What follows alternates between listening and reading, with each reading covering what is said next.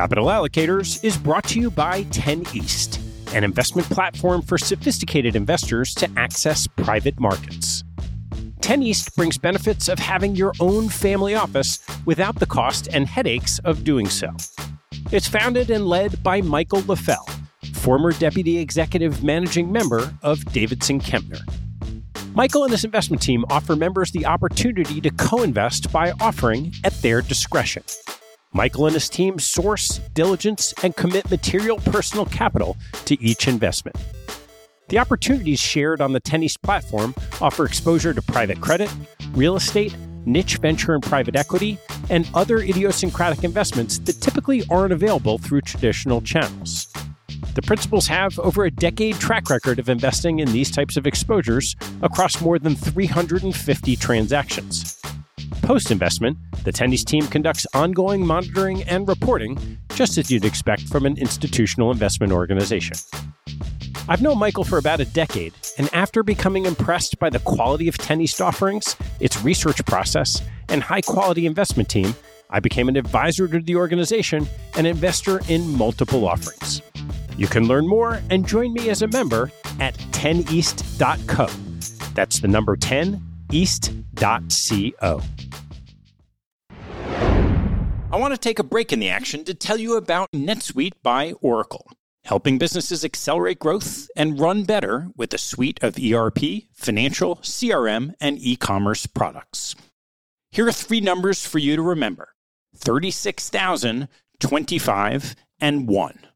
36,000 is the number of businesses that have been upgraded to NetSuite by Oracle. NetSuite turns 25 years old this year. That's 25 years helping businesses do more with less, close their books in days, and drive down costs and one because your business is one of a kind. Get a customized solution for all your KPIs in one efficient system with one source of truth. Manage risk, get reliable forecasts, and improve margins. Everything you need all in one place. Right now, download NetSuite's popular KPI checklist designed to give you consistently excellent performance, absolutely free at netsuite.com/allocators. That's netsuite.com slash allocators to get your own KPI checklist. netsuite.com slash allocators. And now, back to the show.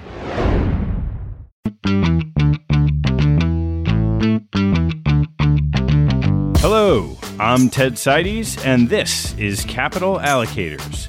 This show is an open exploration of the people and process behind capital allocation – through conversations with leaders in the money game, we learn how these holders of the keys to the kingdom allocate their time and their capital. You can keep up to date by visiting capitalallocatorspodcast.com. My guest on today's show is Annie Duke, former professional poker player, decision making expert, best selling author, and regular guest on the show. Annie's latest masterpiece is her book entitled How to Decide Simple Tools for Making Better Choices. How to Decide follows her bestseller Thinking in Bets, shifting from highlighting causes of bad decisions to discussing a process for making better ones. Our conversation covers the six steps to outline a comprehensive decision framework, factors that determine when to shorten that lengthy decision process, the power of negative thinking, decisions in groups, and work with committees. Without further ado, please enjoy another fascinating conversation with Annie Duke. Annie, so great to have you on again. It's nice to be here. I feel excited to be a second timer. Wait, a third timer. So, your new book is coming out. It is very soon, September 15th. Why don't we walk through a little bit how you came about taking on the onerous task of writing another book? Like in a meta way, because I'm nuts, or I don't know, whatever you think. Because I feel like that's really the answer. Okay, so I think first, let me just explain. The book is called How to Decide Simple Tools for Making Better Choices. And it's meant to be a book that's really showing readers how you go about making good decisions and sort of what goes into creating a really good decision process. So I'd written the first book, Thinking in Bets, which was trying to think about how the uncertainty that's so ever present in poker and making decisions in that environment could create a really nice conversation between that and cognitive science and what was being done in terms of behavioral economics and behavioral psychology, decision making. And I wanted to talk about that conversation. And I kind of consider that book as a love letter to uncertainty to really try to get people to be excited about it, to embrace it, to think about how it influences your life and what you might do to wrap your arms around it and why that would make your life better. So that I think about that as kind of like a big idea of that book. And as I started interacting with people who had read that book, the most common question that I got was, but how? Right, I get it. I believe you. I'm all in. Uncertainty, luck, hidden information, all of the stuff that makes our judgment so subjective that untethers the quality of outcomes from the quality of decisions, that I can feel having this influence on the way I make decisions. I hear you and I get it. I really, really love it, but I don't know how.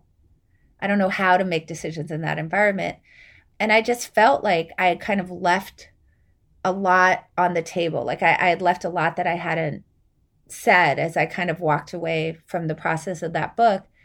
And I wanted to write something that was more practical in terms of what it could hand to the reader when they come away, that they could feel not just like they kind of know broadly the kinds of things you would want to think about in order to become a better decision maker, but they would actually know how to implement that in their own decision process. Well, that seems like a great lead in. The book starts with this notion of kind of a six step framework. And why don't you just dive in and walk through it and we'll go from there? So, first of all, let me say that it doesn't quite start with the notion of the six step framework because I think that appears in chapter four. I only want to say that because I think certainly people who are familiar with thinking in bets are going to notice that it starts in the same place that thinking in bets does, which is with resulting, but looking at it through kind of a broader lens of what I call the paradox of experience. And the paradox of experience is that experience is certainly necessary in order to become a better decision maker, but it's in no way sufficient. And in fact, the paradox is that any individual experience that you might have can actually interfere with learning. So people are familiar with the resulting concept that we sort of look at the quality of the outcome and we want to derive the quality of the decision from that in a way that actually is not particularly helpful, particularly in the short run.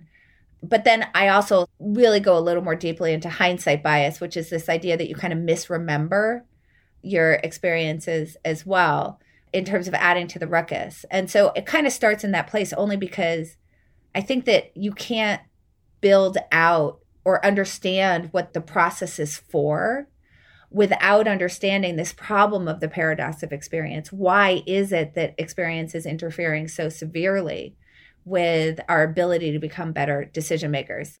What I really kind of get to after this re exploration of resulting and then really taking hindsight bias on as a little bit of a new topic is that the way that we have to really start thinking about our experiences in order to become better as a decision maker is to really embrace the idea of counterfactual thinking. So we have to be looking back and trying to put ourselves at the moment of the decision. Think about what did you know at the time? What options were you considering? And what were the ways in which those options could have turned out? Or for any particular option that you did choose, what are the different futures that could have unfolded by that? In other words that's really the essence of counterfactual thinking is considering something that didn't happen but could have or a state of the world that isn't the state of the world that we're in right now but is a possible state of the world that could have occurred. So that's kind of what i'm arguing is that you have to consider the things that might have been in order to become a great decision maker. Really the best way to solve this is to not to try to look back and reconstruct all of that but to actually do that looking forward as you're entering to new decisions. If we can make the process going forward better, we're going to be a lot better off. So that brings us to the six steps because what we're trying to do is capture that essence of counterfactual thinking, but in a forward looking way, which really becomes thinking about scenario planning. What are the different scenarios that might unfold from a particular option under consideration? So the six steps basically go like this for an option that you're considering, think about what the possibilities are. What are the futures that could reasonably unfold from that option that you're considering? But then you have to do more. The second step is you have to think about what the payoffs are for that option. So you have to consider for any future that might unfold, will it advance me toward my goals or will it cause me to retreat away from them? So you have to do that. Then you have to think about what's the probability of any of those things occurring. So this obviously broadly allows you to calculate an expected value. And then basically for any option that you're considering, you now do that over again. And then you actually have an apples to apples comparison. Because what i've considered then is if i think about an option that i'm thinking about and i'm thinking about the different futures that could unfold the things that advance me toward my goal would be the upside potential the things that cause me to retreat away from my goal are the downside potential. So now I can balance those out. I can think about what the probability of me observing the downside is. What's the probability of me observing the upside? And now, given whatever my goals or values are, I actually have a way to compare options, which is what I want to circle back and do. So, really, what the heart of the book is doing is trying to help you to figure out how do you actually execute on that process. It'd be nice if we all could put numerical probabilities on the decision tree and actually have an expected value and be so easy to make the right decision. But most of the time, we don't really know what those probabilities are. So, how do you start to think about that? Yeah, that's really most of the decisions that we make. We can think about that we're deciding in some way, sometimes more, sometimes less, behind a veil of ignorance. That we know some of the things that might occur, but not all of them and we may not be able to assign probabilities to those things at least not in terms of an exact point forecast like if i flip a coin i know exactly what the outcomes are there are three heads tails or landing on the side and then i know what the probabilities of those things happening are so landing on the side is approaching zero and the rest is about 50 50. So, in this particular case, I actually have perfect knowledge despite the fact that there's an influence of luck. So I want to just sort of take a moment to think about the two sources of uncertainty because we're talking about the second source. The first source is luck, which is even if I know what all the possibilities are and I can assign probabilities to those, it doesn't mean that I know which outcome I'm going to observe.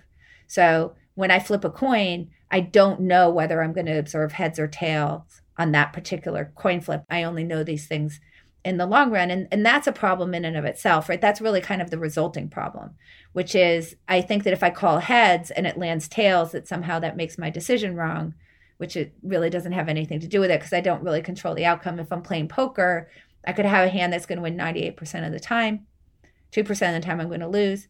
By definition i'm going to observe the 2% 2% of the time. But i don't know when. I don't know if that's going to happen on the next one. I just don't so that's a problem of luck. Let's set that aside for a second. What I focus on much more in this book is actually the hidden information problem that our knowledge is incomplete. It's not particularly sturdy. And we need to sort of address that and think about how that starts to sort of muck things up. So, whatever that process is that we're building, the six step decision process, that's going to be built on top of a foundation, which is the things that you know. What are your beliefs? What are your models of the world? What is your knowledge? And that foundation has a whole bunch of problems with it, two main ones. One is that some of the things you believe are inaccurate. Let's call that cracks in the foundation. And the other is that the foundation itself is not particularly broad, meaning that there's a whole bunch of stuff you don't know. So your foundation's pretty flimsy. It's not super beefy because we really don't know a lot in comparison to the stuff we know. I think the stuff we know could pretty much fit on a head of a pin, and the stuff we don't know is like the size of the whole universe.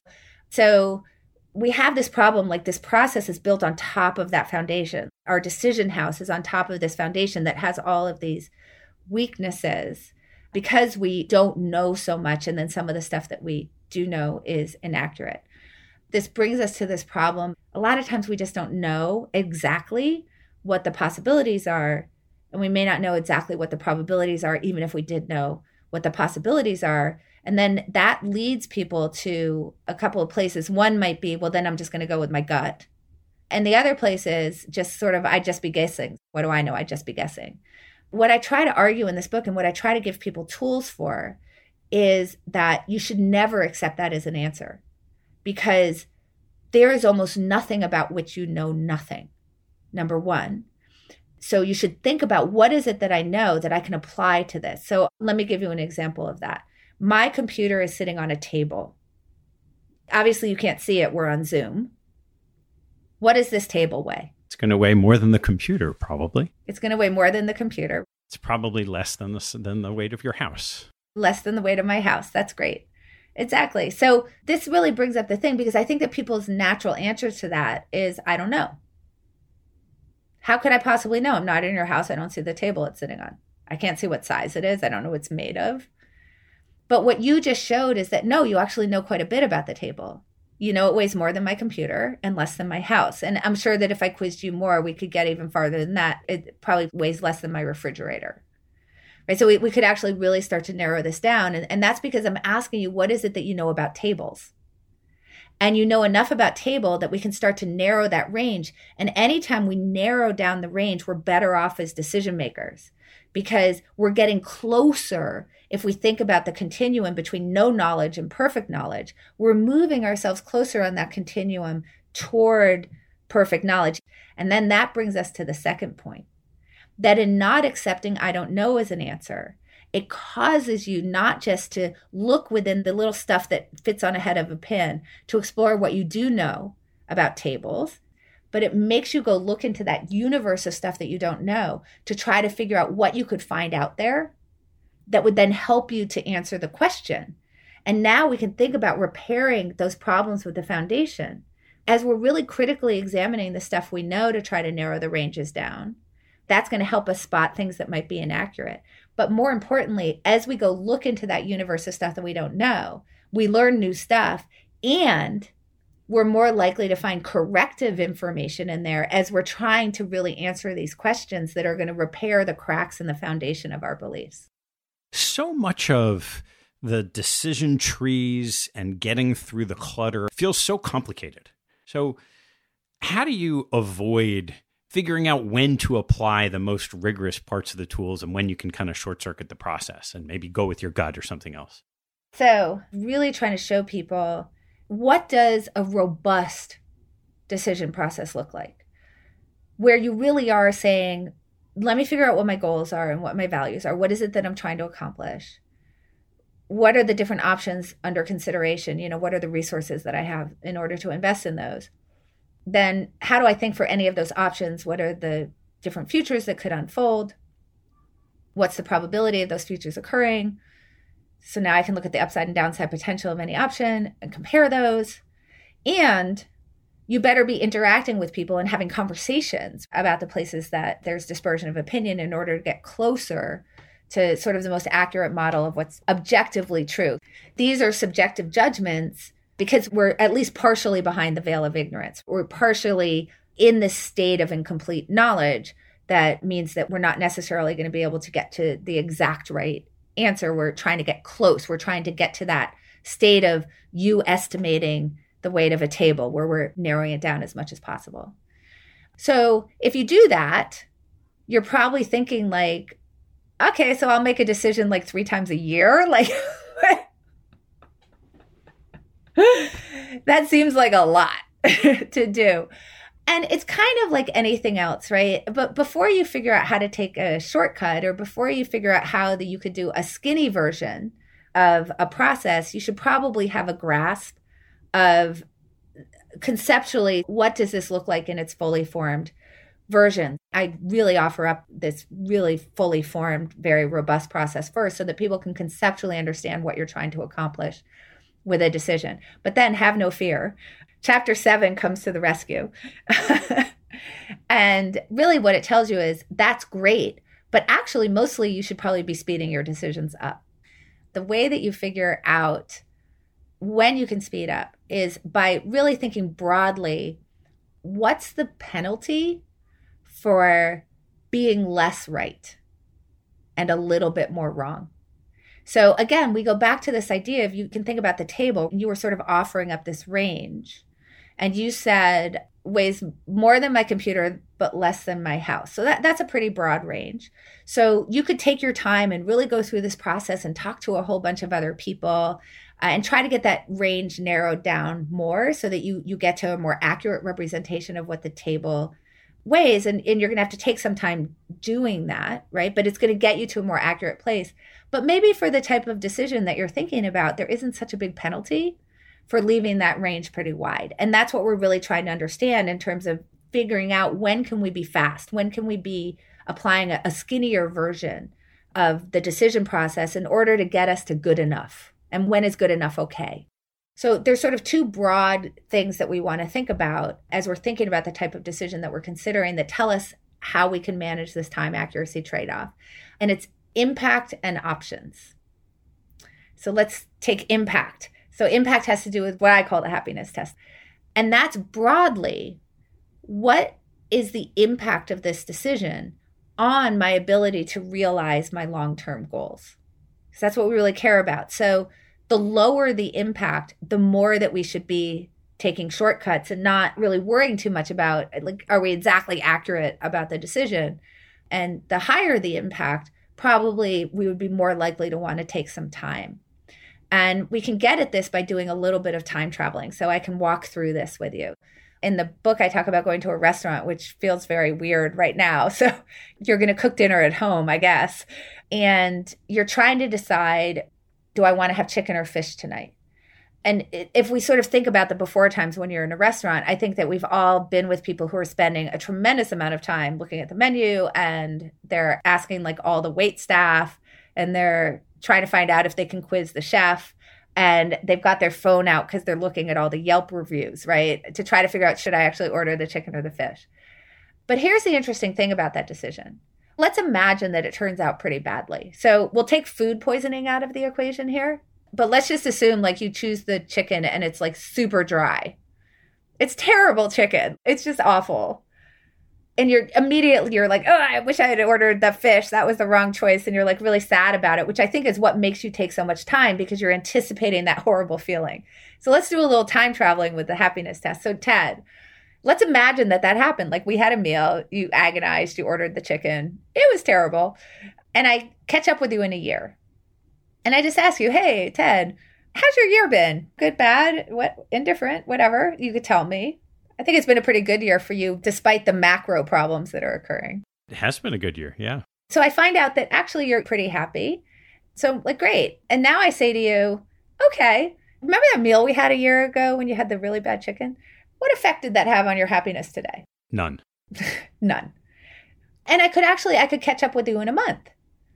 And I could say, hey, how's your month been? You know, yeah, you've been pretty happy. So I see you and you say, yeah, actually, you know, it's been pretty happy month for me. And I say, remember that chicken you had a month ago? and I can catch up with you in a week. And I could ask the same thing. So this is a way, basically what you can think about is the longer the time horizon in which that bad outcome is going to have affected your happiness, and I'm using happiness here as just kind of a proxy for whatever it is that you're trying to advance toward, the proxy for getting us closer to our goals rather than farther away from achieving them is a good way to think about it. But the longer the time horizon in which the bad outcome is going to have actually had an impact on whether you are happy, whether you are advancing toward your goals or not, that is going to tell you something about the impact of the decision. So we could take something like you're deciding to get married. well, if that turns out poorly, obviously that has a pretty deep and long-term impact generally on people's happiness. So so that's how we can sort of sort through what's the impact of this decision in terms of how fast or slow can we go. And if we get better at that, then we can be better with these decisions that actually don't have a lot of long-term impact, but we tend to take a lot of time with. The interesting thing about what to eat in a restaurant, what to wear, what to watch on Netflix, is that I think if you add just those three things together, I think it's something like between six and seven work weeks that we spend per year on those decisions, which don't have a lot of long term impact on our happiness.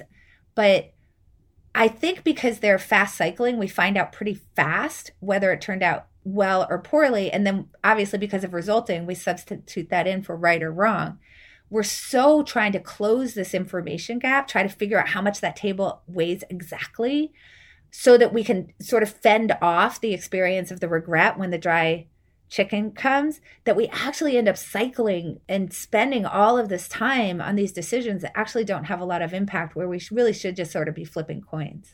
And so how about the other side of it, the option side?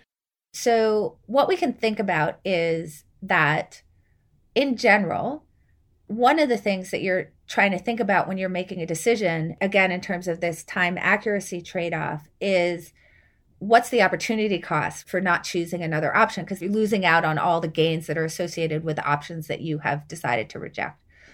So, one of the ways to defray that opportunity cost is if you can get to that option. You can get to the option that was previously rejected. And there's a few ways you can do that. So, one is if an option repeats. So this would be the chicken and fish problem is you may have a really bad lunch, but I assume you're going to get to choose something again for dinner in like 4 hours. And this helps us to defray opportunity costs because the decision is one that we're going to make a lot.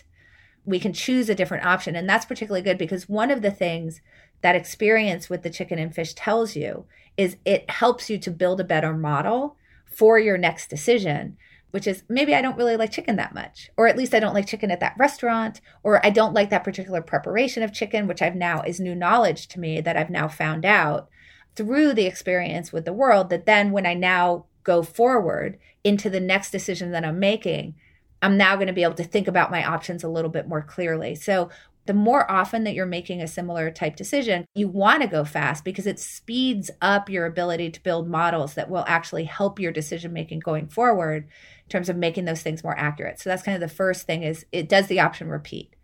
Particularly good if it's for a low impact decision. Like low impact repeating options, we really like those. The second way that we can think about it is through this what I call quit-to-itiveness. So the reason why I call it quit-to-itiveness is because there's a lot about stick-to-itiveness. if you stick to things, you'll be successful. I might argue that people are successful at things they stuck to, which is actually very different than if you stick to something, you'll be successful.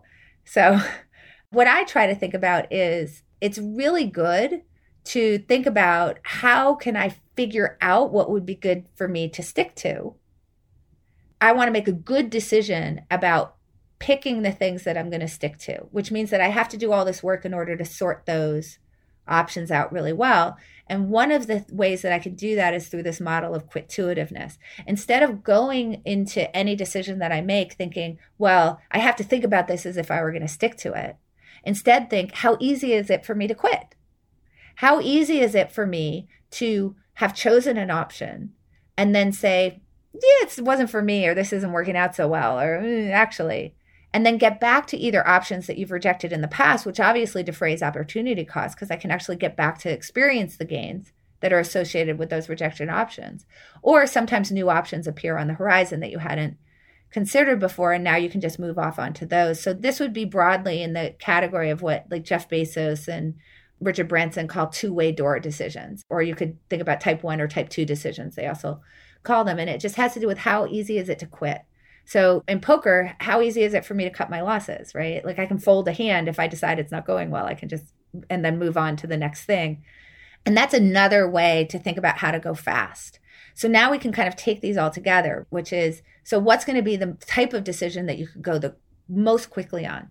If it's low impact and it's a repeating decision and it's easy to quit so now we know like that's going to be the best thing. But even for higher impact decisions, if it's easy for you to quit and reverse course and get back to another option, then you can actually speed your decision making up simply because there isn't as big a penalty for being wrong. And then the last piece of the puzzle for optionality is can you exercise options in parallel? So, do I actually have to choose between two options, which is something that people forget? They're trying to decide like should I take piano or guitar? And they're spending hours on this decision when it's like, well, why don't you just take a piano lesson and a guitar lesson and sort of try to figure it out and let the world tell you? Or you're trying to decide between the chicken and the fish. And I'm like, well, I'll order the fish. You order the chicken. And now you're exercising those options in parallel. In finance, a good example of exercising options in parallel is putting on hedges. So you're saying, I think that the world is probably going to go this particular direction, but I recognize that there's a probability it goes in a different direction. So I'm going to put on a position that does well when the thing that I'm predicting doesn't go well. And that's going to balance it out. And that helps defray the consequences. It helps mitigate the magnitude of what you experience when things don't go your way. So when you can do things in parallel, you really start to be able to go fast because you can exercise a whole bunch of different options at once. A lot of this comes together at the end of the day into actually you're in a situation where you have to make a decision. How do you decide along the process when's the time to say, okay, this is the right amount of information? Now is the time to make a decision. So, first of all, the short answer is either longer or shorter than you think. And what I mean by that is if you're someone who's making a lot of decisions by your gut, probably longer than you normally take. And if you're someone who really gets caught in analysis paralysis, which I think is particularly a problem in the world that we live in right now because the world is so data rich. Back in the day, you couldn't be combing the Yelp reviews for for which dish to order. Then you should probably actually be speeding up your decision. So we really want to get into this Goldilocks moment. And there's a couple ways to do that. One is to really think about what is the decision that I'm facing and what is the impact and the optionality that I have. And that's going to give you a clue as to whether you can go pretty fast or whether you should be slowing down. But even in the case where you've come to a place where you say, well, I should slow down, you need to sort of realize when there's diminishing returns on the information that you might be acquiring. When we get into the category of decisions that are actually high impact, where we would want to be going a little bit slower, there's two broad categories that we can get into. One is that we get caught up in decisions where the two options that we sort of narrowed it down to are really close and we can't decide between the two of them. Where clearly, if it goes poorly or if it goes well, it's going to have a big effect on our happiness. And it's not going to be easy to reverse. So, um, I mean, I'll give you a simple anodyne example if you're thinking about a vacation and you're trying to decide between Paris and Rome. And you just literally can't decide between those two. Obviously, it's an expensive vacation.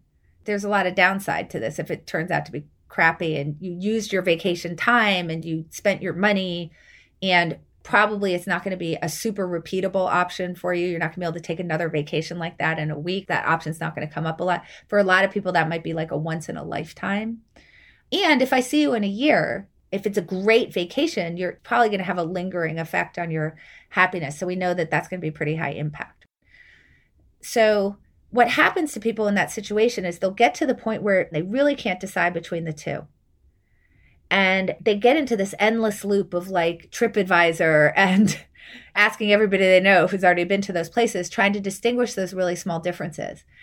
And I think the clue we can get to figuring out how not to spend so much time and to actually move on and figure out how long should I be spending on this decision is to realize that if I asked you, well, what if you were deciding between a trip to Paris and a week spent in a place that cans fish parts? You'd be like, well, obviously I would choose the trip to Paris. What are you talking about? Like, that's a stupid question. And that actually reveals what's causing this decision to be so hard. And it's that as we think about that decision process, Paris and Rome are awfully darn close. That whatever sort of the expected value is measured in happiness is for those two options, that they must be abutting. And then we end up thinking that we should be spending our time trying to parse those little differences apart. And there's kind of two problems with that. One is that we can't do it. Our decision acuity when we're dealing with subjective probabilities and things that haven't happened yet and things like well wait, maybe the weather will be bad in one place or another that we literally have no control over so there's a lot of luck involved. We're not actually ever going to be able to know for sure which is the better option. All we've determined is that they're close. And even if we could determine it it's a bad use of our time because they are so close that you're probably going to be kind of about the same happiness either way, at least in expected value. And so you should probably move on to other things that may have a deeper impact on your long term happiness.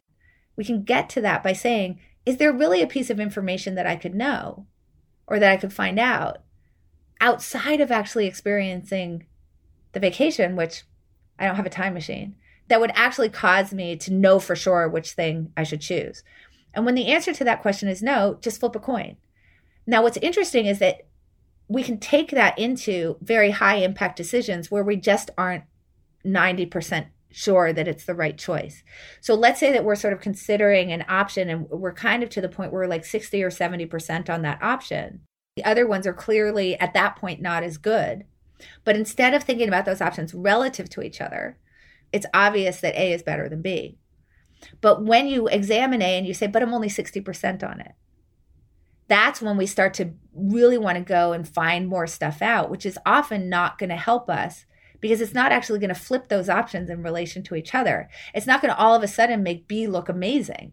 We can ask the same question as we do in the really close call situation, which is this Is there a piece of information that I can find out that would actually make it so that some other option became clearly better than the option that I'm considering? And you'd be surprised. Most of the time, the answer is no. In those rare cases when the answer is yes, very often it's too expensive. But then if the answer is it's not too expensive and there is something I could go find out that would actually cause me to change my mind here, then go find that information out. So, what I love about this process is it mostly gets you to be much more comfortable with these kind of like 60 or 70 percenters, which I think is that zone where people get really hung up and they want to go clean up and find out that extra information that would get them to that extra bit of certainty. But because you're actually going for this process, it slows down the people who are going with their gut. Well, I just think this option's great because my gut tells me so. But if you actually say, but is there information that would cause you to change your mind? Now that causes them to slow down. And those gut people are going to answer yes a lot more often than the people who are in the analysis paralysis camp. Because the people in the analysis paralysis camp have already probably found out the information that's relevant, whereas the people in the gut camp haven't. And so this helps you to sort of move into that Goldilocks zone. There are a few things you talked about in the book that are different mental models from how a lot of people approach either the world or decision making. And so, one of those, of course, is the power of negative thinking we all understand the power of positive thinking, but as you talk about in the book, there are times where that's not quite the right way to model decisions. Yeah. So, could we talk about Star Wars for a second? Sure. So, the first Star Wars, I hope that you'll recall that evil empire has created the Death Star. And Luke Skywalker on this journey sort of discovers the Force and figures out that old Ben Kenobi is actually quite something. And if you recall Princess Leia, like her whole thing is that she's stolen the plans for the Death Star and put them in R2D2 and then these then get to the rebels. So Darth Vader is perfectly well aware that these plans have been stolen and you may recall that he's talking to the commander and saying we need to actually be combing over these plans and the commander very haughtily says to Darth Vader the Death Star is impenetrable it's completely invulnerable. It can be blown up in no attack. There's no way to actually penetrate it. And I don't know if you remember, but Darth Vader then uses the force to choke the guy. Is that what you're suggesting in decision making processes? I think that that leadership style might create some HR complaints. so I'm not recommending it. But what I will say is that he did have something kind of really right there, which was the idea that believing that this thing that you've created is impenetrable to failure is not a really great way to make sure that you succeed, but rather that they needed to be combing over the plans as if they were the rebels to try to figure out if they were to fail, how might that happen? Because, of course, the, the point of the movie is that we figure out exactly how that happens. Luke flies his, I think it was an X Wing, into that little tunnel and hits that port in just the right spot and creates a chain reaction that actually blows the thing up. So while there aren't a lot of things that I would recommend about Darth Vader's leadership style, I think that he really understood the contrast between the power of positive thinking and the power of negative thinking. So we've heard a lot about positive thinking. So basically, if we think about what the power of positive thinking is, it's set a really positive goal. And then as you imagine your path to that goal, imagine yourself succeeding along the way the kind of ultimate and very strange expression of the power of positive thinking is this book called The Secret. So this was an Oprah Winfrey's book club selection, which caused me to just have a huge conniption fit. And essentially, it's really the power of positive thinking on steroids, kind of taking to its most extreme expression, which is that your thoughts have a magnetic quality that attract the things that you are thinking to you. So if you imagine yourself in heavy traffic in the morning, then you shall be in heavy traffic in the morning. And we can work backwards from that, which is if you are in heavy traffic, you must have imagined negative things that would cause you to be in heavy traffic. Likewise, if you imagine the love of your life giving you a diamond ring that will also come to you and happen for you. So while this mechanism for how it is that thinking positively would create positive things or thinking negatively might create negative outcomes for you, uh, while that mechanism is kind of crazy, that causal mechanism that they're thinking about is really absurd. The fact that they're thinking about that as a causal relationship is not absurd, not when you think about it in the scope of this literature. That somehow positive thoughts create success and negative thoughts create failure is completely uncontroversial in the space of that literature. So, the way that I think about it, though, is the difference between a paper map and an app like Waze what is a paper map doing? It's saying, here's this destination we want to get to. Because, by the way, I have no quibble with set positive goals. I think that that's actually incredibly important. But we don't want to confuse the route planning with the destination planning. You figure out where you want to go. And then when you look at a paper map, it's like the power of positive thinking. Oh, look at these clear roads.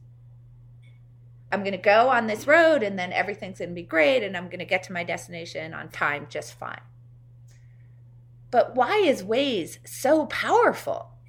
Because it says, here's the destination you want to get to, and I'm going to show you all the ways that you're going to fail on the way to your destination. I'm going to figure out where the road closures are. I'm going to figure out where there's heavy traffic. I'm going to figure out where there's a policeman waiting with a speed trap. I'm going to figure out where there's an accident that's going to slow you down on your way.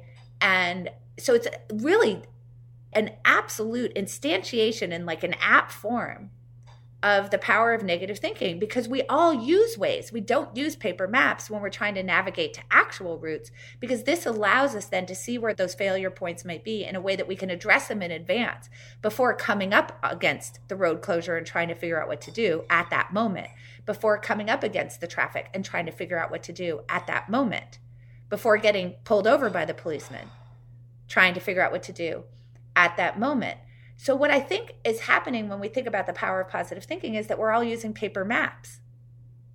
And we should be using Waze for decision making.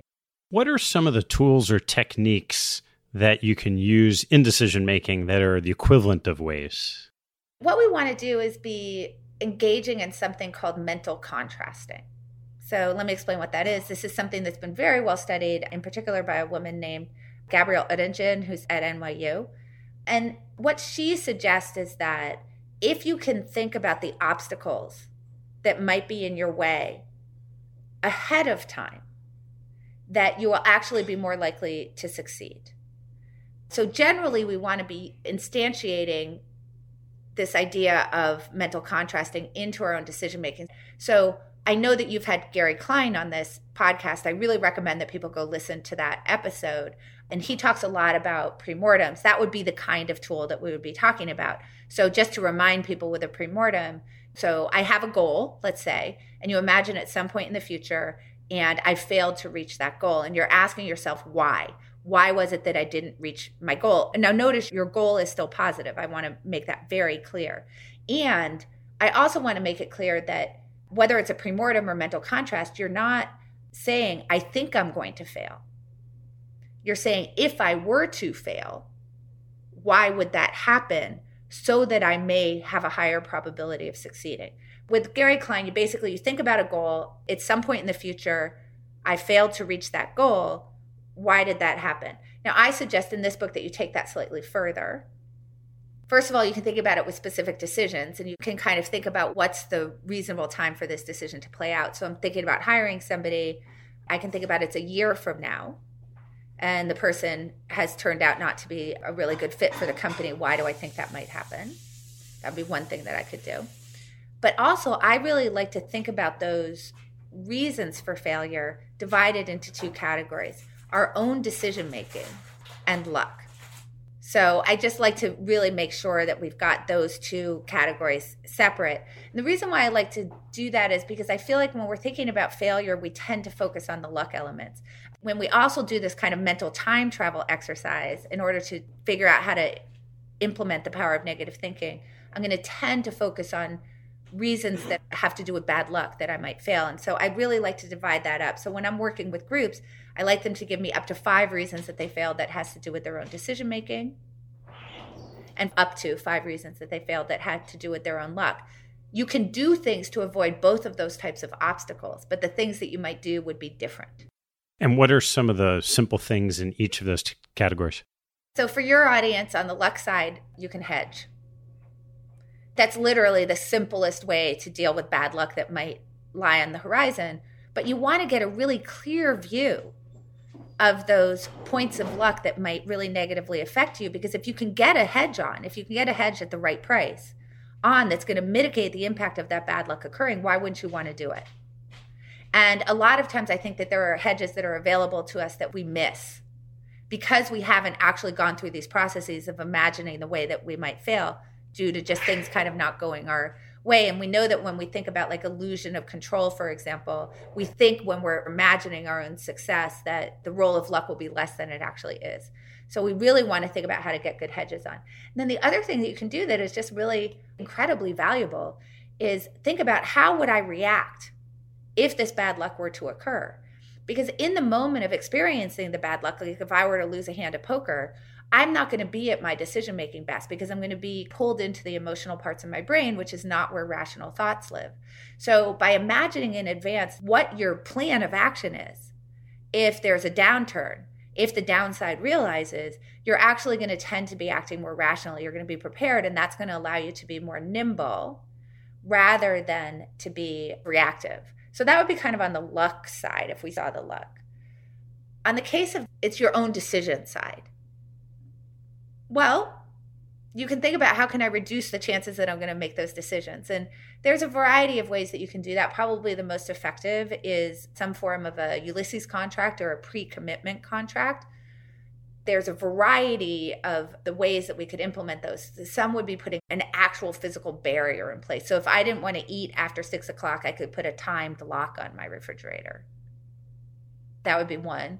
Obviously, that's pretty substantial but even something as simple as declaring my intentions to another human being so that I have made a commitment to somebody else. So I say, Ted, I'm really having trouble during this pandemic because I'm eating too many donuts because I'm super stressed. So I'm going to tell you, I'm declaring my intentions that I'm going to cut that part of my diet out. And then you'll check in with me. And because I know that that check in is going to occur, that is essentially creating a pre commitment. So that would be in terms of raising barriers. It could go all the way from a lock on my fridge to just declaring my intentions. And then you also want to think about how could I lower barriers to those types of decisions. So if I want to eat healthy and in the before times when we actually went to work, I could pack healthy food. I could keep healthy snacks in my desk. I could do all sorts of things that just make access to that stuff easier. When I try to translate this over to how people think about some investment decisions, whether it's low barriers or higher barriers, there's always this question with a, a manager, a hedge fund manager, you know, stock picker, about sticking to their style or being flexible. And you can imagine both of those scenarios. Like you have low barriers because you want flexibility, but maybe your clients think you should have high barriers, so you stick to you're just a value guy. Or how do you think about where you make that decision? So this is a little complicated. So let me try to break this apart bit by bit. To the point of if we were to actually implement negative thinking and harness its power, one of the things that we would find in terms of points of failure is going outside of our circle of competence. And we know that this happens all the time. There's all sorts of things having to do with the halo effect. So the halo effect would be Ted is an amazing value investor. So I assume that you'll be incredible as a Series A venture capitalist. Now, obviously, that's absurd. I shouldn't assume that those skills are going to transfer, but we assume that because you're an amazing in one thing, you'll be kind of amazing in another. Einstein's incredible at physics, so he'll be great at picking people to hire what? So we know that this is actually a really big point of failure. And as we do these kind of premortem exercises or these mental contrasting exercises, this is one of the things that we'll see. So we want to think in advance about what is the categories of decisions that can cause us to fail. And what we don't want to do is make a decision individually as the decision is in front of us. So when we're actually facing a choice, generally that's when we're at our decision making worst because that's when the most rationalization can happen. Because we're not seeing sort of the long term or long term goals. So we have an investment opportunity that comes across our desk, which would be outside of our normal circle of competence, but it just feels really, really attractive to us. And we're much more able to then rationalize that no, this should be an exception. And it has to do with those kind of exceptions to the rules. And we don't want to be making those exceptions all the time. So, what I recommend is that you identify in advance what those categories of things are that you want to be making certain types of decisions about and make a category decision. So I'll give you a very simple example of a category decision and why you might want to implement it. Let's say that I would really like to not be eating meat. I kind of have two ways that I could deal with that. I could make an intention that my goal is to eat less meat. Now, notice that means that every single time that I'm making a decision about food, I have to make a brand new decision about whether to eat meat. And each of the times that I make that decision is a possible point for me to fail. And particularly because as I'm looking at that juicy, delicious steak, I'm much less likely to be in a good decision making mind in thinking about how that fits into the scope of decisions that I might make. But if instead I say, I'm a vegan, notice that I've made a category decision, which is kind of a form of pre commitment where I've said, I just don't eat meat, period. So every time I come across a meal, there's really kind of no decision to be made because I've already made that decision. So the first thing is figure out what your competencies are. And as you're going in, say, I know that in the future I'm going to be tempted to sort of move outside of these competencies. So I'm going to make a category decision. These are the types of investments that I will consider. And if it's outside of my circle of competence, I actually won't consider it, not in that moment. But what has to go along with that is what we talked about before, which is the ability to incorporate new information into your models. So it's not that when I make a decision about what type of investments I'm willing to consider or the model that I'm willing to use in terms of making those decisions, that that is a decision that I should be making for the next 20 years because the world will change. So we want to make category decisions, but then also have check ins where we're making sure that we're colliding with other people's perspectives so that we can see when we might want to change our model of the world, when we might want to develop new competencies, when we might want to reject an old way of investing in favor of a new one and then create a new category decision. So, this would really be the way to implement that kind of idea of strong convictions loosely held is make a category decision, hold that strongly, but then have a secondary process that's going on where you're really trying to think about the world and incorporate information in a rational way that will allow you to maybe alter those categories in the longer term as kind of a secondary stream. It feels like the difference is subtle between not having the category decision made and stepping outside of it or shifting the category how do you more clearly define what is an appropriate category regime shift as opposed to just, well, if I say I'm a value investor and I love a growth stock, so it's one thing to say, oh, I'm a value investor, I don't invest in Google. But what about, well, the definition of value needs to change. And now I've changed my category so it includes Google. So I'm going to tell you a story I think that will help you with this a psychologist named Leon Festinger did a really seminal study back in the 50s, I think. He and his collaborators embedded themselves in a cult. And the cult believed this really weird thing, which was that the world was going to be destroyed on this certain day at midnight. And when that happened, because they were true believers, aliens were going to come down and rescue them. Seems reasonable, right? yeah, sure. sure. So they were very interested in what was going to happen at midnight on this particular day. So midnight happens and the aliens don't come and the world doesn't get destroyed. So there's some confusion among the followers. They went into the other room and they realized that the clock in their room was a couple of minutes fast. So they said, aha, they very quickly shifted. we see in the other room that this clock has not yet struck midnight. So obviously it will happen then. So that was kind of the first shift. So they go into the other room, and that clock strikes midnight. And the world is not destroyed, and the aliens do not come. So you would think they would then reject their model of the world. But they do not. Instead, they say, well, we were such true believers that we have saved the world. So I say this in the sense of we always want to be very cautious about these kind of redefinitions of things in order to fit our models because it's a really dangerous place to be because we are cognitively very very flexible in terms of shifting definitions and sort of justifying just this once or how could we fit this thing we really want to do into the world of things that we do want to do? So i actually have a tool in the book called the dr evil game that is meant to address exactly this problem. So let me tell you what the dr evil game is so do you remember dr evil austin powers right but we've had lots of dr evils in many many movies so we have Dr. Evil, and I want you to imagine something, Ted. Dr. Evil has control of your brain.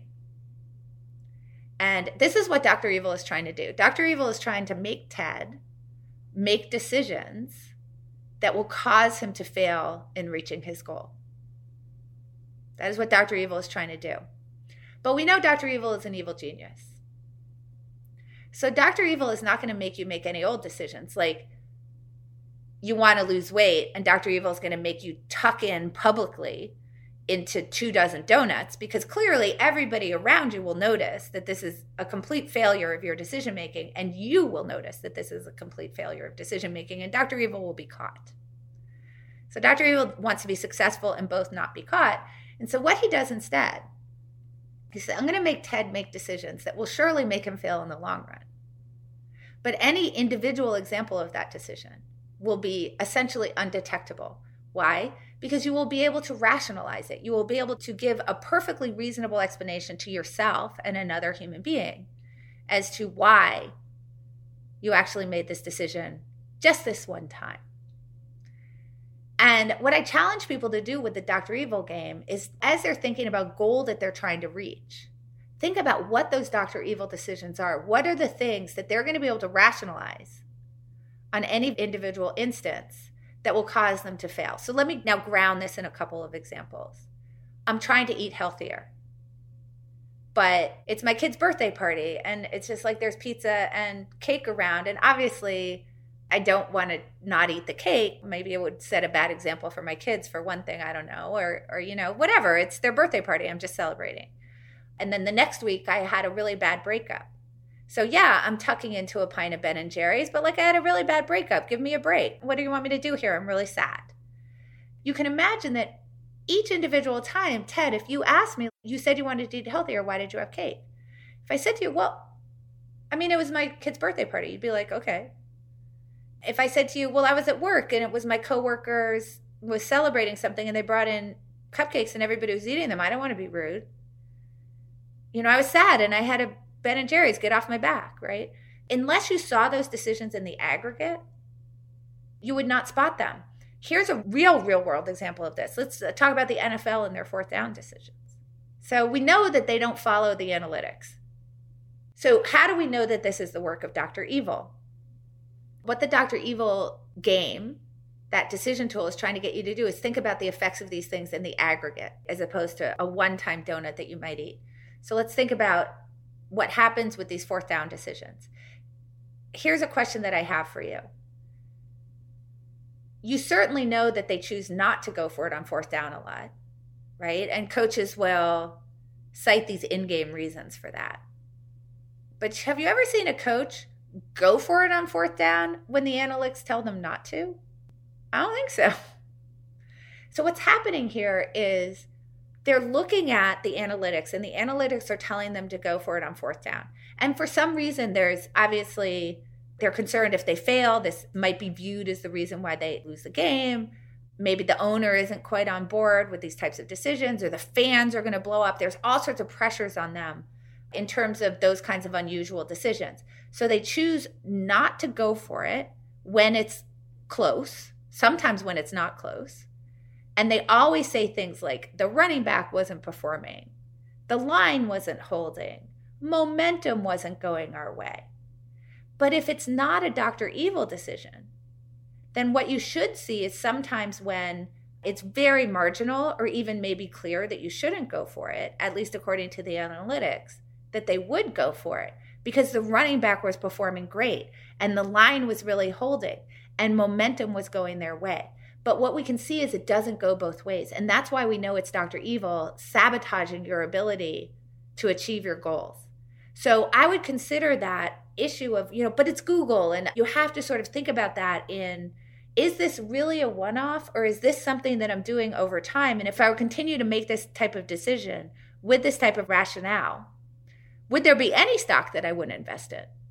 Would I lose all of my boundaries? Would I start to really stray outside of my circle of competence? And I think the answer to that is yes, in the same way that the NFL does or your diet doesn't work out.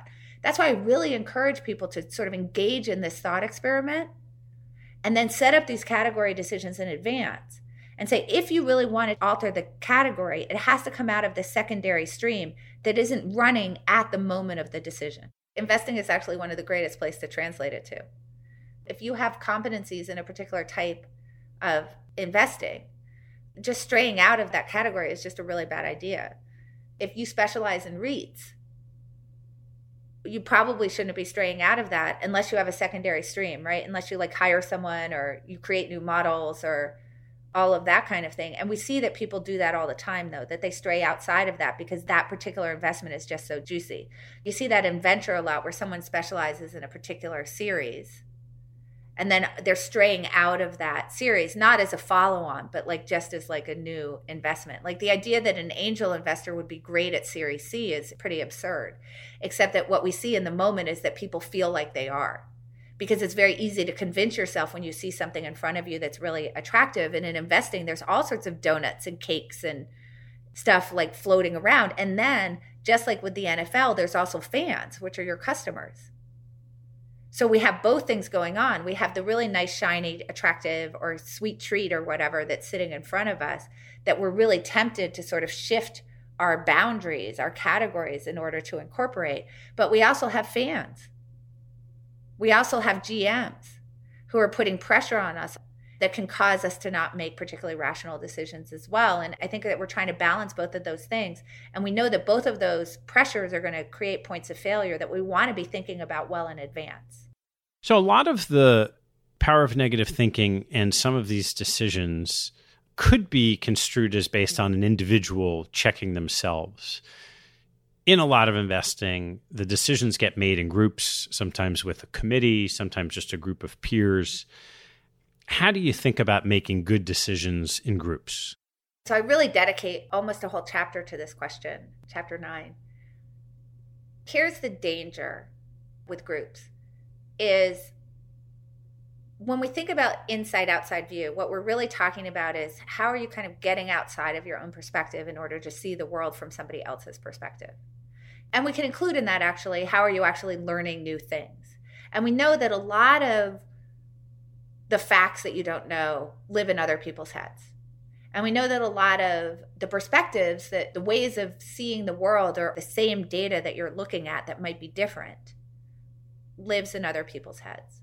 So we have this intuition that group decision making should be better than individual decision making. Why? Well, it's the old aphorism two heads are better than one. And so now we have a group that's five heads or six heads, and we should have lots and lots of different perspectives colliding. And this should actually produce better decision making. But what we know is that generally isn't true.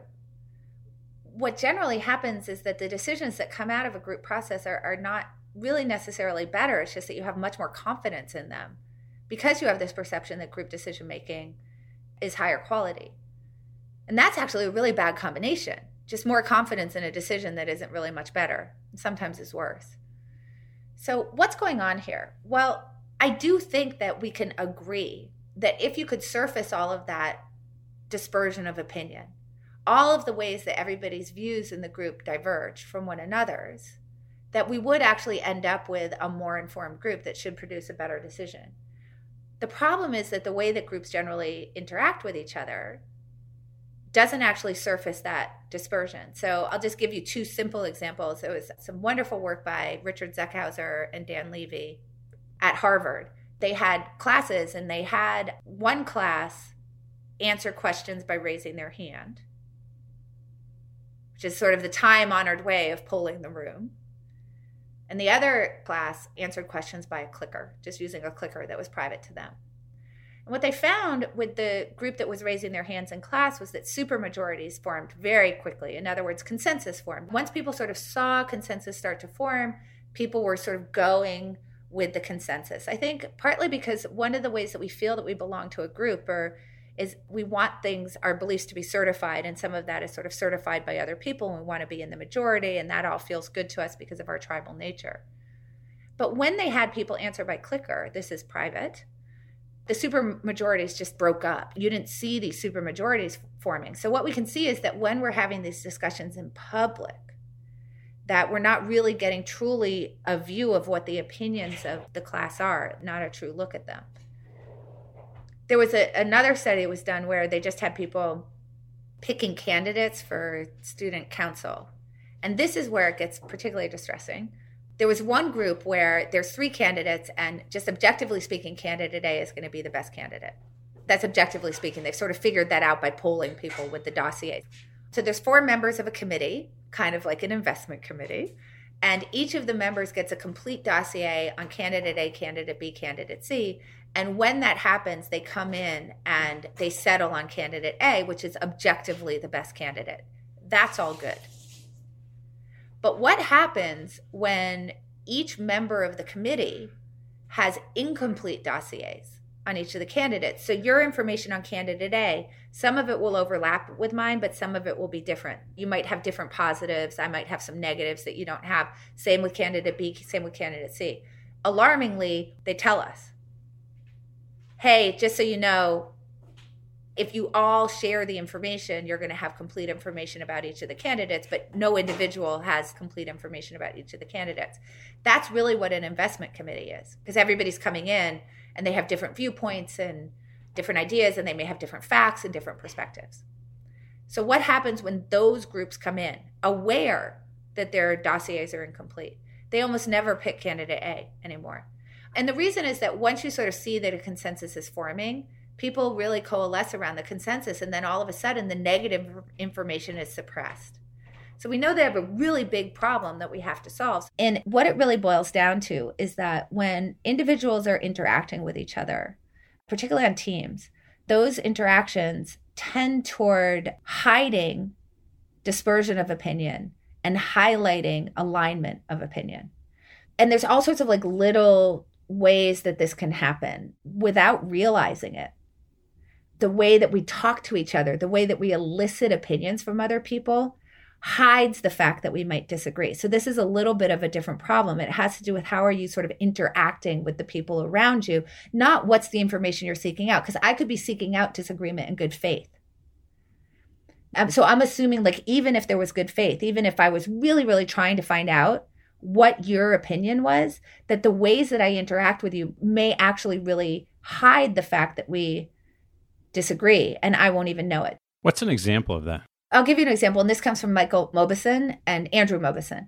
They were sort of going off of some work, I think that was from Phil Tetlock, which was really talking about when people use natural language terms to talk about probabilities, things like certainly or real possibility or that's likely or maybe, right? So we have all of these terms that imply something probabilistic, that it's not 100% to happen or 0% to happen, that it's going to be sitting somewhere in the middle. That when you use those types of terms, a lot of them, it turns out, have very broad ranges for what somebody intends in terms of the probability of something happening. So if I said to you, I think if I invest in this stock that it's going to be up 30% by the end of the year. And you said to me, Well, how likely do you think that is? And I said, Well, I think it's a real possibility. We talk this way a lot. Do you want to go out to dinner tonight? Maybe. So Phil Tetlock talks about the problem is that we end up sort of talking past each other a lot of times when we use these because we don't actually realize what these terms mean in a precise way if you were to ask somebody to turn that into a point probability. So Michael Mauboussin and, and, Andrew Mauboussin decided, okay, well, we'll do a survey. We'll find out what people actually think about this. And I've got this exercise in my book that people can do actually like on their teams where I list all of those words, it's like maybe 20 something terms. And I say, okay, for yourself, write down what probability do you intend when you use that term.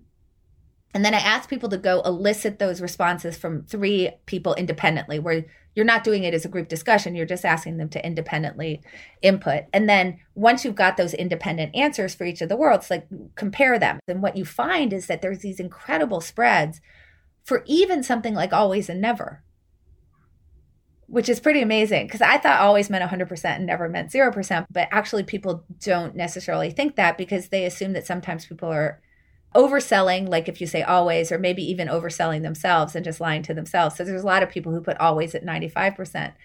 But the biggest spread I ever got was on real possibility, where the range was 16% to 81%. And it wasn't like three people in the group were like up toward 80 and one person was at 16. It was actually spread out across them. This is just one of these little ways where when we speak to each other, we may think we're agreeing with each other. Because we may both agree that the term real possibility applies to the likelihood of a particular future occurring. But it turns out that we actually don't agree. So now what we can see is sort of this interaction with this process that I'm recommending. If instead of actually forecasting the probability, we use these terms, we may not know that we actually disagree about what the likelihood of that future occurring is. And then what happens is that we haven't even realized that we've collided with what might be corrective information. We have the chance now to explore the dispersion, to find out what's your model of the world that you think it's 16%, and what's my model of the world that I think it's 81%. And now we can actually have a really good discussion where we're likely to get closer to ground truth through that discussion. But we never have it because we don't even know that we don't agree. So, how do we solve it? Well, we can go back to what we talked about about how do I solve it with Ted individually. So, if I don't want to infect Ted with my beliefs, what do I need to do? I need to not offer my opinion first. This is the way I don't infect Ted with my beliefs. Okay, that's all fine and good. So, how do I make sure that I'm harnessing the power of a great committee? So, we need to start at the beginning, which is I have to view the perspectives of the committee. So, what that means is that I need to make sure that they're not presenting those perspectives, at least initially, in a group setting, because otherwise we're going to have this raising your hand in class problem. So, I want them to do pre work. You figure out what is the opinion that I'm trying to elicit, what's the feedback that I'm trying to elicit from the group. So, it could be in the form of pre-mortems. Maybe the group is going to be doing a pre-mortem. So maybe that's what they're going to be doing. Maybe I'm asking people to rate something about the investment. They read the information about the investment, all facts. I want to strip my opinion from you. So I give the facts of the matter. And then maybe I'm having them rate a bunch of stuff. On a scale of zero to five, how good is this market opportunity? If you had to imagine the future, we could do some forecasts. And maybe I'm trying to find out what do you think the probability is that this investment goes up by 25% in the course of a year, 50% in the course of a year, 5% in the course of a year, or goes down. And I'm asking you to forecast those bins maybe. So we can think about what's the form of the feedback that we're trying to elicit depending on the situation. And now I send those forms to every single person on the committee independently. They then fill those forms out independently, and I allow them also to give me a rationale why do you think this market opportunity is a four? Or Ted, why do you think this market opportunity is a two? And we want to keep those rationales very short, one or two sentences only, just in order to get the gist. Like this is something that Phil Tetlock and Barb Mellers talk about a lot is that you really want people to learn to be good gisters. What is the most important idea here that I'm trying to think about? So now you get all of that independently. Then you put that together into one document to share with the group prior to walking in the meeting. So now what's happened is that you see all of this dispersion because nobody in the group has heard anybody else's opinion before providing their own. And not only do you see the breadth of the opinion, but through these rationales, you're seeing the different perspectives and the different information that they may be settling on. before they're talking about it. So that's step one to improving your process. Step two is that when you walk into the committee, you need to be thinking about two things. One is this idea of convey versus convince, which I'll talk about. And the other is that the goal of a really good group meeting is not to agree. And we think that the goal is agreement. We think that everybody has to walk out of that room on the same page. The goal of a great group meeting, rather, should be to inform, which is very different. So it should be okay that you allow that divergence of opinion to live, to stay, because it's about informing the group, not agreeing. So let's think about how you might now run this meeting. Let's say that Ted, you think the market opportunity is a two out of five, and Susan thinks the market opportunity is a four out of five. So I'm the facilitator of the conversation. And let's say that there's two other people who think that with you, and two other people, let's say the room is divided equally, and two other people who think the market opportunity is pretty good with, along with Susan. So the first thing I do is across all of that information that I get, there's going to be a certain amount of agreement. So the first thing I want to do is acknowledge the, the agreement. I want to say, oh, it's really good. We're all pretty much in agreement that this manager is a superstar. We've all rated that manager really highly. So that's great. So let's acknowledge that. And you can walk through the places that you agree, but don't linger on it because one of the things that happens, and I think the reason why we like this consensus, is that when you're in a group meeting, a lot of the time is spent on agreement. Oh, you know, Ted, you say something, and then I say, Oh, I totally agree with Ted, and let me now say it in my own words why that's such a smart idea. And then the next person says, Yeah, and I have something to add to that. But we've now already surfaced the agreement. And honestly, it's a little bit uninteresting. We both believe the earth is round. Okay, let's move on. And now what we want to do is see where you think it's flat. That's actually more informative. So now I look through all of these pre votes or whatever, these forms that we filled out, and I find out the places where we have divergence. And now I say, Ted, I'm going to nominate you because you're sort of in a group of people who think the market opportunity is a two. Could you just convey the reasons why you believe that? So you tell why you believe that. And then I can say to the other people in the group, do you have anything to add to what Ted said? Is there anything you feel like Ted didn't convey that you would really like to have conveyed in terms of why you think it's a two? And they can say that. And then the people who are on the other side of the opinion can then query you. But when they query you, it's not, you haven't thought about this or this data or you're thinking about this wrong or any of that stuff that normally happens. It's just, I didn't understand this point because the goal is for you to convey your opinion to them in a way that they could repeat it back to you and you would say thank you you said that better than me. So their goal is just to understand. Why do you believe what you do? And then i can go to susan and i say i'm nominating you susan. Can you please be the representative of the group who thinks the market opportunity is a four? And we go through the same process. So now notice everybody's informed and everybody's had the opportunity to query the other group. And that's it there's no convincing, you're not trying to convince anybody. You're just trying to convey what you believe. And then you can give people the opportunity do you want to change your opinion? Because they're allowed to. But if they don't, that's okay. Because the whole point of having a team is that everybody does not agree. The whole point of having a team is to allow those different perspectives to breathe. And ultimately, someone's going to be making the decision. It could be that it needs to be a majority, three to two. That's fine. But we want the decision to be as well informed as possible, which means we need to surface the places where there's dispersion. So, some of the investment committees you see in these institutional portfolios, there's really two types. There's the type where, say, the chief investment officer and the team is doing the work, and then they have a committee that is very informed, may have opinions, but is effectively a sounding board. And so the investment, say, the chief investment officer is the ultimate decision maker. And that works beautifully in that situation. You have in other situations where it's really the committee who, going into the meeting, is not as informed, but they are the ultimate decision maker. And you could imagine if you're the chief investment officer and you and your team have done your work and you've gone through what you think is a thorough decision process, we're in a situation where you're on my committee and you're just a nudge. And I actually don't want your opinion because I don't value it. So I then, before the meeting, call you and say, hey, we're thinking about this decision. We're thinking of doing X.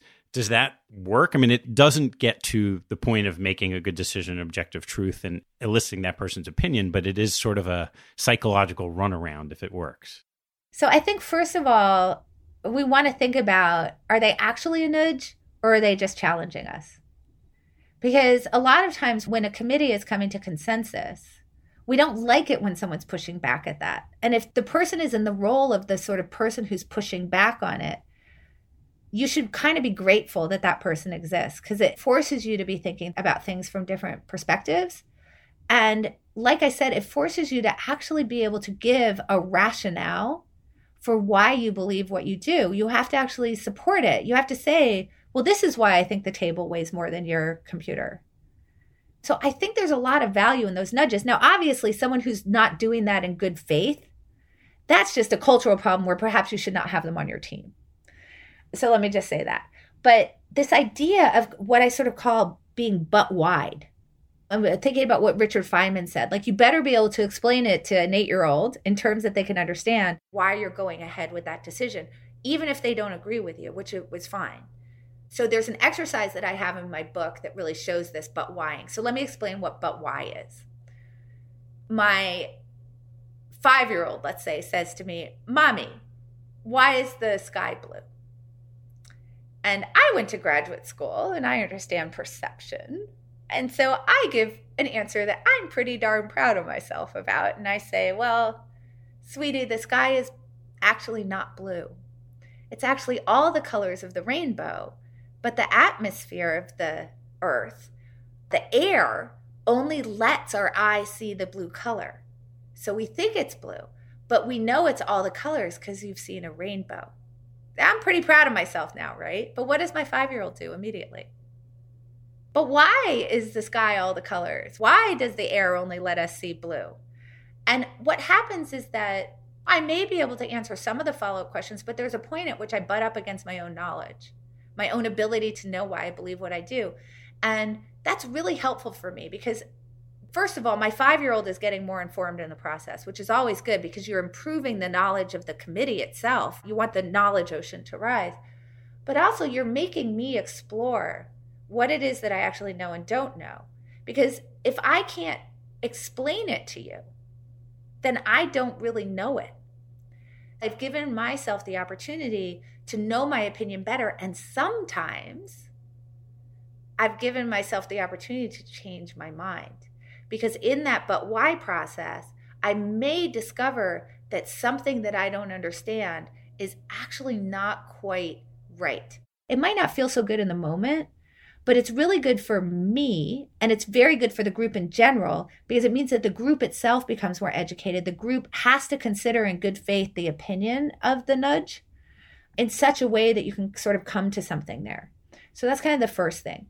The second thing is that I feel like a lot of what causes people who sort of push against, you know, are swimming upstream a little bit, like pushing against the consensus and the status quo, to, in some sense, not be welcome in the group or to self select out, is that a lot of group interaction, I think the goal that people think that the group has is to all agree with each other in the end that you come into the meeting and you're all supposed to be on the same page when you leave. But you don't have to all be on the same page. You might be ruling by majority, and that's okay. Or it may be that the committee is meeting to discuss the information and there's actually one or two deciders.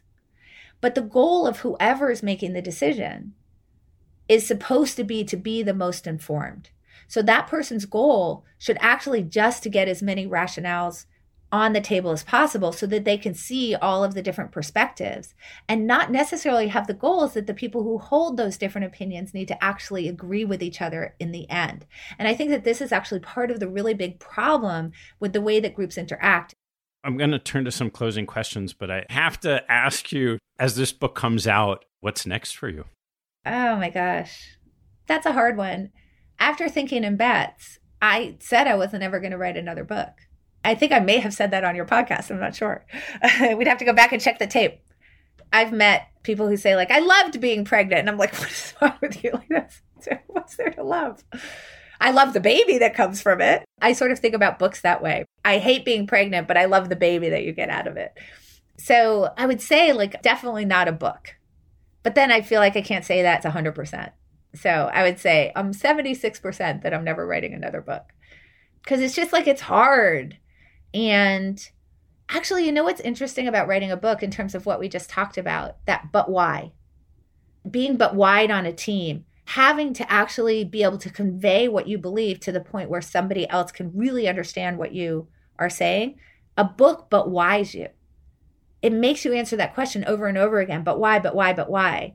Because it's really an exploration of sort of the limits of your own understanding of things as you're trying to convey it to another person. And honestly, that's just freaking hard. And it's torturous, and you find all of these places where you really thought you had clarity and you knew what you were doing, and ooh, you're an expert, and it turns out you have no idea what you're talking about, and what you believe is gobbledygook. And that's a tough challenge. So, I don't know if I'm going to write another book. I would say I'm a favorite not to. I guess I said I was 76% not to. So, like, we can make a market. And if you want to give me three to one, let's talk about it. So, what is next for me? Well, I mean, I'm actually really enjoying the consulting I'm doing, where I'm really taking some of these things we talked about with making conversations on teams great, really facilitating great conversations on those teams, making meetings more efficient, helping teams to really understand how to access and map the beliefs and knowledge of the individual members of those teams and really celebrate the dispersion as opposed to lingering on the agreement, which is mostly what happens. I'm really enjoying that really personal experience where I really get to work with teams to try to make their decision making so much better, their conversations better, really trying to help them to create a better evidentiary record so that you can start to close these feedback loops and this in this way that actually really helps to resolve the paradox of experience. And I've been really loving that, like really, really loving that really deep dive. So I think probably more of that on the horizon for sure.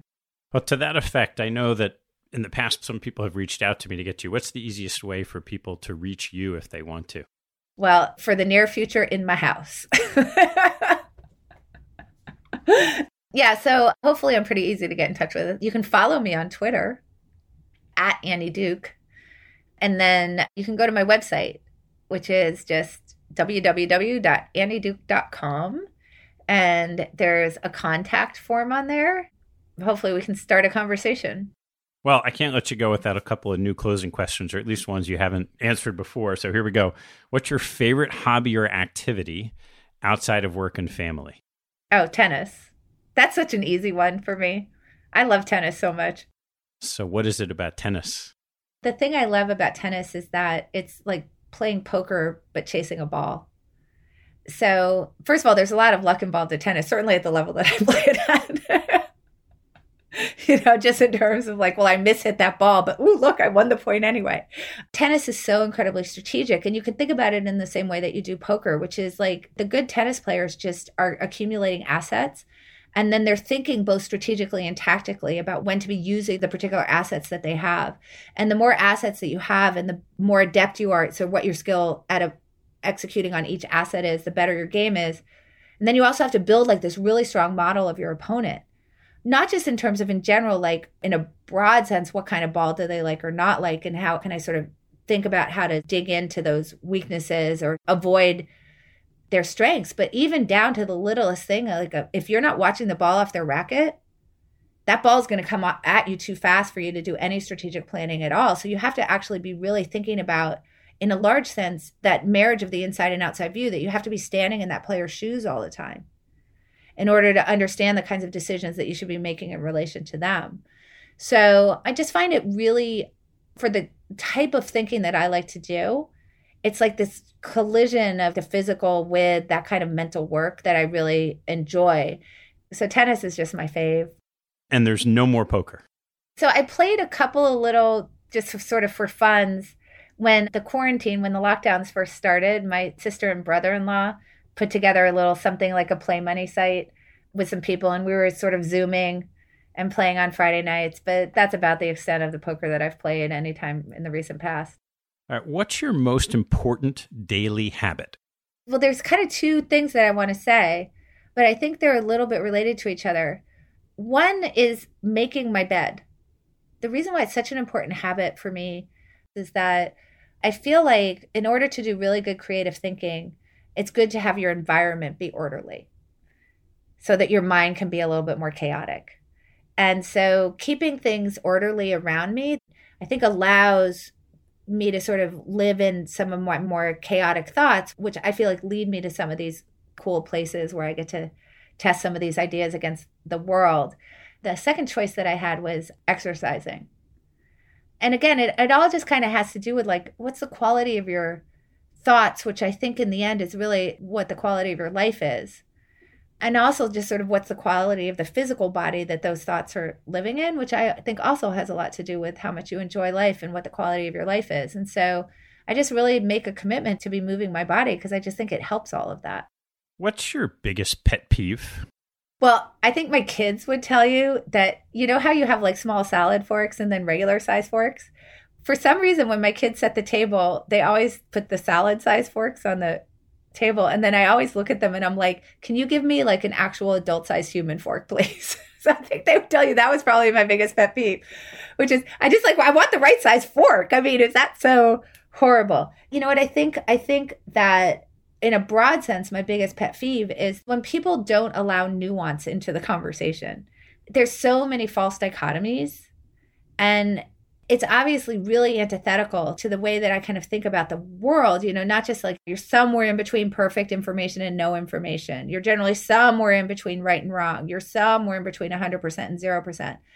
And allowing that another person might have a different perspective or that we might agree on 90% of things and there's like 10% that we don't agree on and that doesn't mean that we're on opposite sides of the fence, right? Or that's probably my biggest pet peeve right now is that I feel like we're losing room for nuance and everything's being put into these dichotomies, which is so, in my perspective, really sort of opposite to what's going to create good decision making. How about your biggest pet peeve from what you've seen inside investment organizations that you've worked with? I think that particularly when people are very successful, it's particularly uncomfortable for them to imagine that there might be a ways that they could really improve their decision process. And I think that the reason is that then there's all of a sudden you open up a counterfactual world where maybe they did even better. And in some ways, I think that makes them feel like they've turned a win into a loss, right? Like I thought I was so great and I won so much. And now you're telling me that maybe I left like half a bip on the table. And then that's going to make me sad because it's going to turn out that I wasn't the best decision maker in the world. And so a lot of times when I'm sort of working with teams and exploring a relationship with them, and I'm talking to kind of the decision makers, they aren't particularly open minded to the idea that they might be able to clean things up. And very often they'll bring me in and say, I want you to work with the people that are below me, but uh, I'm fine. And then when you suggest to them that, well, maybe there are things that we could do that could actually make your decision process better, they sort of swat you away. And I have to say that that's like just a really big pet peeve for me because I think that for one thing, it's a little heads like, how are you successful if you think that way? But I think that we all need to be exploring as human beings, but they refuse to be open minded to the idea that maybe they could be doing better. All right, last one. What's the biggest mistake that you've made and what did you learn from it? Oh my gosh, how much time do you have? I make mistakes every single day, and some of them are quite large. So I will tell you this, it probably shock people, but I think it was a huge mistake for me to leave academia and become a poker player. Honestly, I don't even know that I was like making a orderly decision in any way, shape, or form. At the end of graduate school, for those who don't know, I was suffering with some stomach issues that made me take time off. And then I sort of needed to fill in the gaps money wise. So I had a fellowship when I went to graduate school. And then when I went to take a year off, this was literally right at the end. I completed all my PhD work. I just needed something where I could have flexible hours and I didn't want to reboot a new career and blah, blah, blah. And so like I, I started playing poker and then I never stopped. And I don't know that I ever like made a conscious decision to never stop. I think I just sort of didn't go back. And I didn't get my PhD, which like I was already done with literally like I did the research for my dissertation and I didn't do it. And I look back at that and I'm just like, that was a mistake. Like that was completely absurd.